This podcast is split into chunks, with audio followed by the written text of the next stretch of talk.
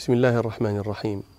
الحمد لله رب العالمين والصلاة والسلام على أشرف الأنبياء والمرسلين سيدنا محمد وعلى آله وأصحابه أجمعين. تقدم لنا أن أولئك النفر من يهود بني النضير سلام بن أبي الحقيق وكنانة بن الربيع بن أبي الحقيق وحيي بن أخطب في غيرهم. كانوا ساروا إلى قريش يؤلبونهم مع من سمينا من القبائل لحرب رسول الله صلى الله عليه وسلم وأخبروهم أنهم سيكونون معهم عليه فأجابوهم إلى ذلك وخرجت قريش في أحابيشها ومن تبعها من أهل تهامة وكنانة يقودها أبو سفيان بن حرب فمضوا حتى إذا كانوا بمر الظهران وهو يبعد عن مكة بنحو أربعين كيلومترا وفاهم حلفائهم من بني سليم وهم بنو سليم بن منصور بن عكرمة بن خصفة بن قيس عيلان بن مضر. ووافاهم حلفاؤهم من بني أسد وهم بنو أسد بن خزيمة بن مدركة بن الياس بن مضر. يقودهم طلحة بن خويلد الأسدي. وخرجت غطفان يقودها عيينة بن حصن الفزاري سيد بني فزارة. وهم بنو فزارة بن ذبيان بن بغيض بن ريث بن غطفان. وخرج الحارث بن عوف سيد بني مرة بن عوف وهم بنو مرة بن عوف بن سعد بن ذبيان بن بغيض بن ريث بن غطفان. وخرج مسعر بن رخيلة ويقال مسعود بن رخيلة في الأشجعي في من تابعه من قومه أشجع بن ريث بن غطفان. فصاروا في جمع عظيم وهم الذين سمى ربنا سبحانه الأحزاب في قوله سبحانه ولما رأى المؤمنون الأحزاب قالوا هذا ما وعدنا الله ورسوله وصدق الله ورسوله وما زادهم إلا إيمانا وتسليما فانطلقوا نحو المدينة على ميعاد كانوا قد تعاهدوا عليه. وفي تألب غطفان مع قريش يقول كعب بن مالك رضي الله عنه لقد علم الأحزاب حين تألبوا علينا وراموا ديننا ما نوادع. أضاميم من قيس بن عيلان أصفقت وخندف لم يدروا بما هو واقع. الأضاميم جمع إضمامة وهو كل شيء مجتمع. والمراد هنا المجتمع من الناس هؤلاء الأحزاب الذين هم شتى لكنهم اجتمعوا. ها هنا يقول آه، أضاميم من قيس بن عيلان أصفقت وخندف لم يدروا بما هو واقع. يذودوننا عن ديننا ونذودهم عن الكفر والرحمن راء وسامع.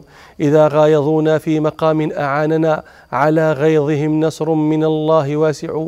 وذلك حفظ الله فينا وفضله علينا ومن لم يحفظ الله ضائع.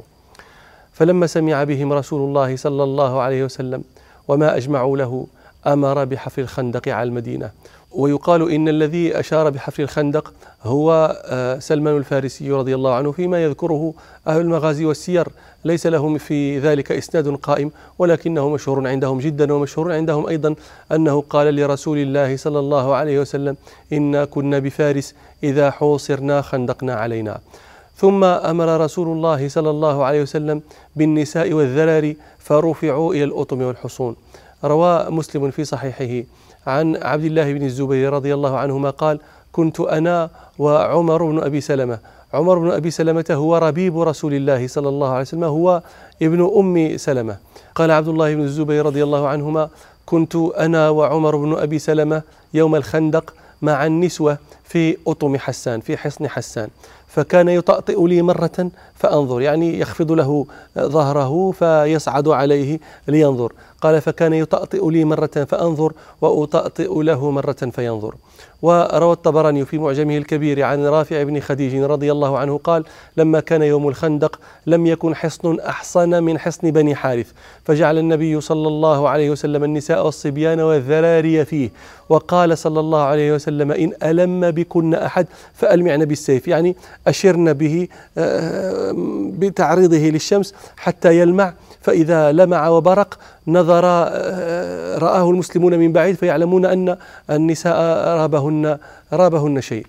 قال صلى الله عليه وسلم إن ألم بكن أحد فألمعن بالسيف. قالت قال آه، الزبير عبد الله بن الزبير فجاءهن رجل من بني ثعلبة بن سعد يقال له بجدان أحد بني جحاش. بنو جحاش هؤلاء حي من من غطفان. قال جاء على فرس حتى كان في أصل الحصن ثم جعل يقول للنساء انزلن إلي خير لكن. يعني هذا الذي خشيه رسول الله صلى الله عليه وسلم وقع. فحركنا السيف فأبصره أصحاب النبي صلى الله عليه وسلم فابتدر الحصن قوم فيهم رجل من بني حارثة يقال له ظهير بن رافع فقال يا بجدان أبرز. فبرز إليه فحمل عليه فرسه فقتله. وشرع المسلمون في حفر الخندق. فحفر في المنطقة الشمالية من المدينة رابطا بين حرة واقم وحرة الوبرة لكن ها هنا سؤال. لماذا يحفر الخندق في هذه الجهة الشمالية فقط؟ لماذا لا يحفر مثلا محيطا بالمدينة كلها لئلا آه، تؤتى من أي جانب من جوابها؟ الجواب عن هذا السؤال لا بد من تصور جغرافيا المدينة. المدينة واقعة بين حرتين. آه، الحرة هذه حجارة آه، بركانية صلبة صخرة فليست مجالا سهلا للخيل ولا يمكن للخيل لجيش خيل لجريدة خيل أن تسير فوقها فبئس مجال الخيل ذاك. فهي واقعة بين حرتين حرة شرقيها وهي حرة واقم وحرة أخرى غربية المدينة وهي حرة الوبرة فإذا هذان حاجزان طبيعيان. لا يحتاج معهما المسلمون لحفر الخندق في شرقي المدينة ولا غربيها. في جنوب المدينة يوجد جبل عير. وهذا أيضا يعد حاجزا طبيعيا يعني يحمي المسلمين من ظهورهم. فلم يبقى مكشوفا يؤتى منه المسلمون إلى الجهة الشمالية فلذلك حفر الخندق في الجهة الشمالية. فجعل رسول الله صلى الله عليه وسلم يحفر الخندق بنفسه ويعمل فيه بنفسه الشريفة صلى الله عليه وسلم. روى البخاري ومسلم في صحيحيهما. عن البراء بن عازب رضي الله عنهما قال لما كان يوم الأحزاب وخندق رسول الله صلى الله عليه وسلم. رأيته ينقل من تراب الخندق حتى وارى عني الغبار جلدة بطنه وكان كثير الشعر صلى الله عليه وسلم. فسمعته يرتجز بكلمات ابن رواحة وهو ينقل التراب ويقول صلى الله عليه وسلم اللهم لولا أنت ما اهتدينا ولا تصدقنا ولا صلينا فأنزلا سكينة علينا وثبت الأقدام إن لاقينا. إن الأولى قد بغوا علينا وإن أرادوا فتنة أبينا. قال ويمد بها صلى الله عليه وسلم صوته في آخره يعني يقول إن أرادوا فتنة أبينا ويمد صلى الله عليه وسلم صوته.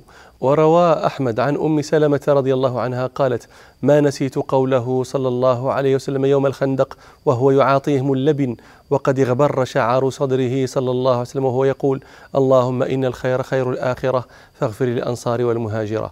ودأب رسول الله صلى الله عليه وسلم والمسلمون في حفر الخندق وكانوا مجهودين. أصابتهم مجاعة شديدة أثناء حفرهم.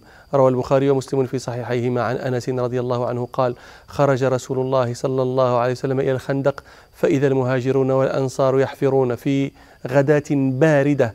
لم يكن لهم عبيد يعملون ذلك لهم. فلما رأى رسول الله صلى الله عليه وسلم ما, ما بهم من النصب والجوع قال صلى الله عليه وسلم اللهم إن العيش عيش الآخرة فاغفر للأنصار والمهاجرة. فقالوا مجيبين له نحن الذين بايعوا محمدا صلى الله عليه وسلم على الجهاد ما بقينا أبدا. زاد البخاري في روايته شيئا ينبئكم عن هذا الجهد الذي كانوا يعانونه والجوع الذي كانوا يحسونه والصبر الذي كانوا يصبرونه رضي الله عنهم وأرضاهم. قال أنس كانوا يؤتون بمثل كفي من الشعير. الآن هم ذو عدد. هؤلاء العدد يؤتون بمثل كف أنس رضي الله عنه من شعير. فيصنع لهم ذلك الشعير بإهالة سنخة. الإهالة الإدام كل ما يؤتدم به قد يكون زيتا ويكون سمنا ويكون شحما. فيصنع لهم هذا الشعير بإهالة يطبخ لهم بإهالة. يقول أنس بإهالة سنخة سنخة متغيرة الرائحة من القدم. قال فتوضع بين يدي القوم والقوم جياع وهي بشعة في الحلق ولها ريح منتن فيأكلونها على بشاعتها في الحلق وعلى كراهة ريحها. وأحيانا هذا البشع المنتن لا يجدونه. فيمكثون جياعا أياما كما ذكر جابر رضي الله عنه روى البخاري ومسلم في صحيحيهما عن جابر رضي الله عنه قال إن يوم الخندق نحفر. فعارضت كدية شديدة. الكدية القطعة الصلبة من الأرض يعني لم يستطيعوا كسرها بمعاولهم. في رواية أحمد التي سأذكر لكم لا تعمل فيها المعاول. قال فأتوا رسول الله صلى الله عليه وسلم فقالوا عرضت كدية. فقال صلى الله عليه وسلم إني نازل.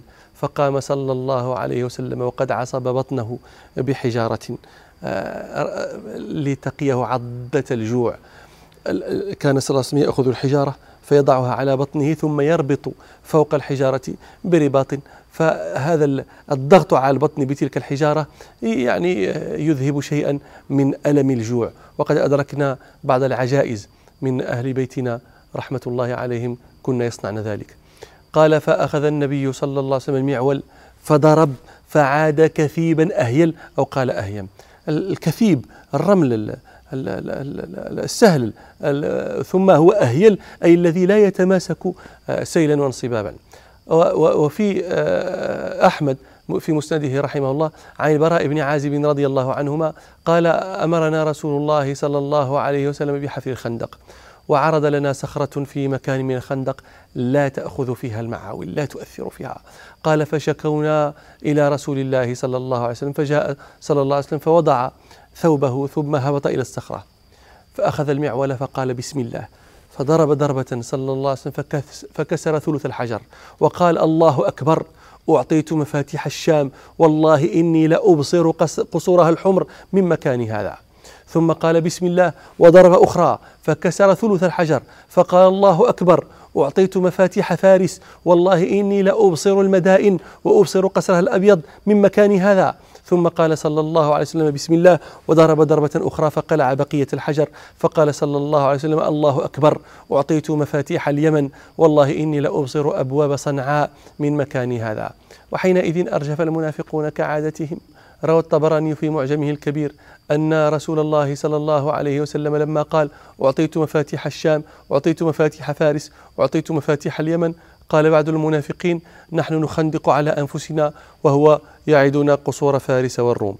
فلما رأى جابر رضي الله عنه ذلك من جوع رسول الله صلى الله عليه وسلم لم يكن له صبر على ذلك فذهب إلى امرأته وطلب منها أن تهيئ شيئا. روى البخاري ومسلم في صحيحيهما. عن عن جابر رضي الله عنه قال فقلت يا رسول الله إذن لي إلى البيت. فأذن له. فقلت لامرأتي رأيت بالنبي صلى الله عليه وسلم خمصا شديدا أي ضمورا في البطن شديدا من الجوع. يعني النبي صلى الله عليه وسلم صار يحتاج أن يربط الحجر على على بطنه كما ذكرت لكم. قال لها يقول جابر لأهله ما كان في ذلك من صبر. فعندك شيء.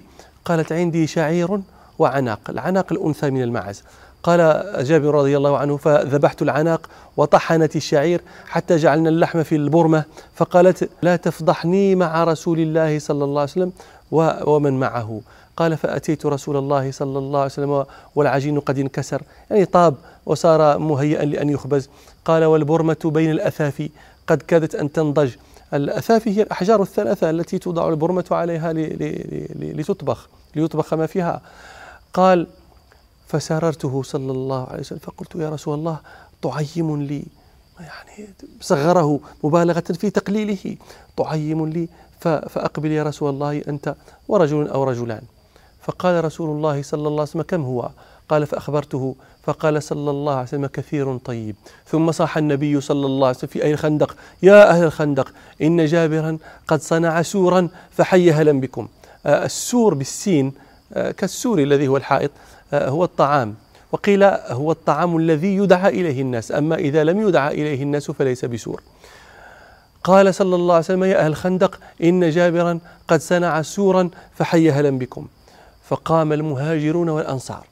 وقال رسول الله صلى الله عليه وسلم لجابر قل لها لا تنزعي البرمة ولا الخبز من التنور حتى آتي. فلما دخل جابر على امرأته قال ويحك جاء النبي صلى الله عليه وسلم بالمهاجرين والأنصار ومن معهم فقالت بك وبك تدعو عليه فعل الله بك فعل الله بك فعل هي كانت تقول لا تفضحني مع رسول الله صلى الله عليه وسلم وأصحابه. ثم قال, قال هو قد قلت له ذلك. فقالت أو علم صلى الله عليه وسلم بذلك؟ قالت قال قال أنا قلت نعم. فاطمأنت بعد ذلك لأنها علمت أن رسول الله صلى الله عليه وسلم يعلم بالذي عندهم. فقال صلى الله عليه وسلم للمهاجرين والأنصار ادخلوا ولا تضاغطوا ولا تزاحموا. فجعل صلى الله عليه وسلم يكسر الخبز ويجعل عليه اللحم ثم يخمر البرمة والتنور. إذا إذا أخذ منه إذا أخذ من البرمة والتنور خمر أو غطاه وأعطى ويقرب إلى أصحابه ثم ينزع يرجع صلى الله عليه وسلم فيأخذ اللحم من البرمة ويجعله على الخبز ثم يخمر ذلك فلم يزل صلى الله عليه وسلم يكسر الخبز ويغرف حتى شبعوا وبقي بقية. قال صلى الله عليه وسلم حينئذ لامرأة جابر كلي وأهدي فإن الناس أصابتهم مجاعة. قال جابر وهم ألف أكلوا حتى شبعوا من ذلك الشعير والعناق. قال وهم ألف فأقسم بالله لقد أكلوا حتى تركوه وانحرفوا يعني رغبة عنه قد شبعوا. وإن برمتنا لتغط كما هي لتفور كما هي يعني ممتلئة. وإن عجيننا ليخبز كما هو صلى الله عليه وسلم. مضى المسلمون في حفر الخندق حتى أكملوه قبل وصول الأحزاب إلى المدينة. فلما قدم الأحزاب بجيشهم الضخم وكانوا نحو عشرة ألاف مقاتل. فوجئوا بالخندق يحول بينهم وبين المسلمين ووجدوا المسلمين في عدتهم قد تحصنوا من نواحيهم جميعا. والخندق بينهم وبينهم يحجب رجالتهم وخيالتهم أن تصل إلى المسلمين. فنزلت حينئذ طائفة منهم شرقي المدينة قريبة من أحد ونزلت أخرى في أعالي المدينة. وقال ضرار بن الخطاب بن مرداس في الخندق فلولا خندق كانوا لديه لدمرنا عليهم أجمعين ولكن حال دونهم وكانوا به من خوفنا متعوذين. وسوف نزوركم عما قريب كما زرناكم متوازرين بجمع من كنانة غير عزل كأزد الغاب قد حمت العرينا فأجابه كعب بن مالك رضي الله عنه فقال وسائلة تسائل ما لقينا ولو شهدت رأتنا صابرين صبرنا لا نرى لله عدلا على ما نابنا متوكلين وكان لنا النبي وزير صدق به نعل البرية أجمعين نقاتل معشرا ظلموا وعقوا وكانوا بالعداوة مرصدين ليعلم أهل مكة حين ساروا وأحزاب أتوا متحزبين بأن الله ليس له شريك وأن الله مولى المؤمنين وإلى لقاء آخر إن شاء الله. سبحانك اللهم وبحمدك أشهد أن لا إله إلا أنت أستغفرك وأتوب إليك. والحمد لله رب العالمين.